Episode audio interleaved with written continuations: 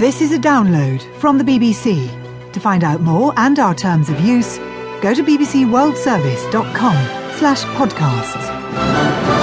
This is James Coomarasamy with NewsHour, recorded on the 30th of August at 20 hours GMT. Coming up, Egypt's president publicly criticises Syria.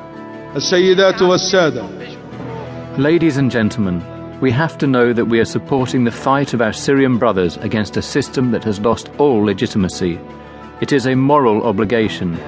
What does this mean for the United States? 270 South African miners charged with the murder of their colleagues who were shot dead by police. Confusion for overseas students in the UK after a London university is barred from sponsoring visas. And not the most stylish of marriages, what it's like racing a tandem in the Paralympic Games. The best way to describe it is trying to race an articulated lorry around a go kart track.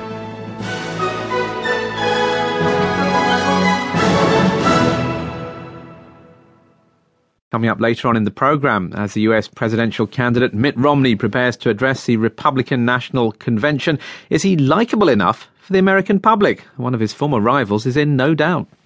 Of all of the eight other people I was debating, Governor Romney was one of the most likable people. So tonight, he's going to define his leadership of this nation. And we'll hear fears that fighting in Mali will lead to the end of one of Africa's most famous music festivals. The culture for which people come to Mali will be buried.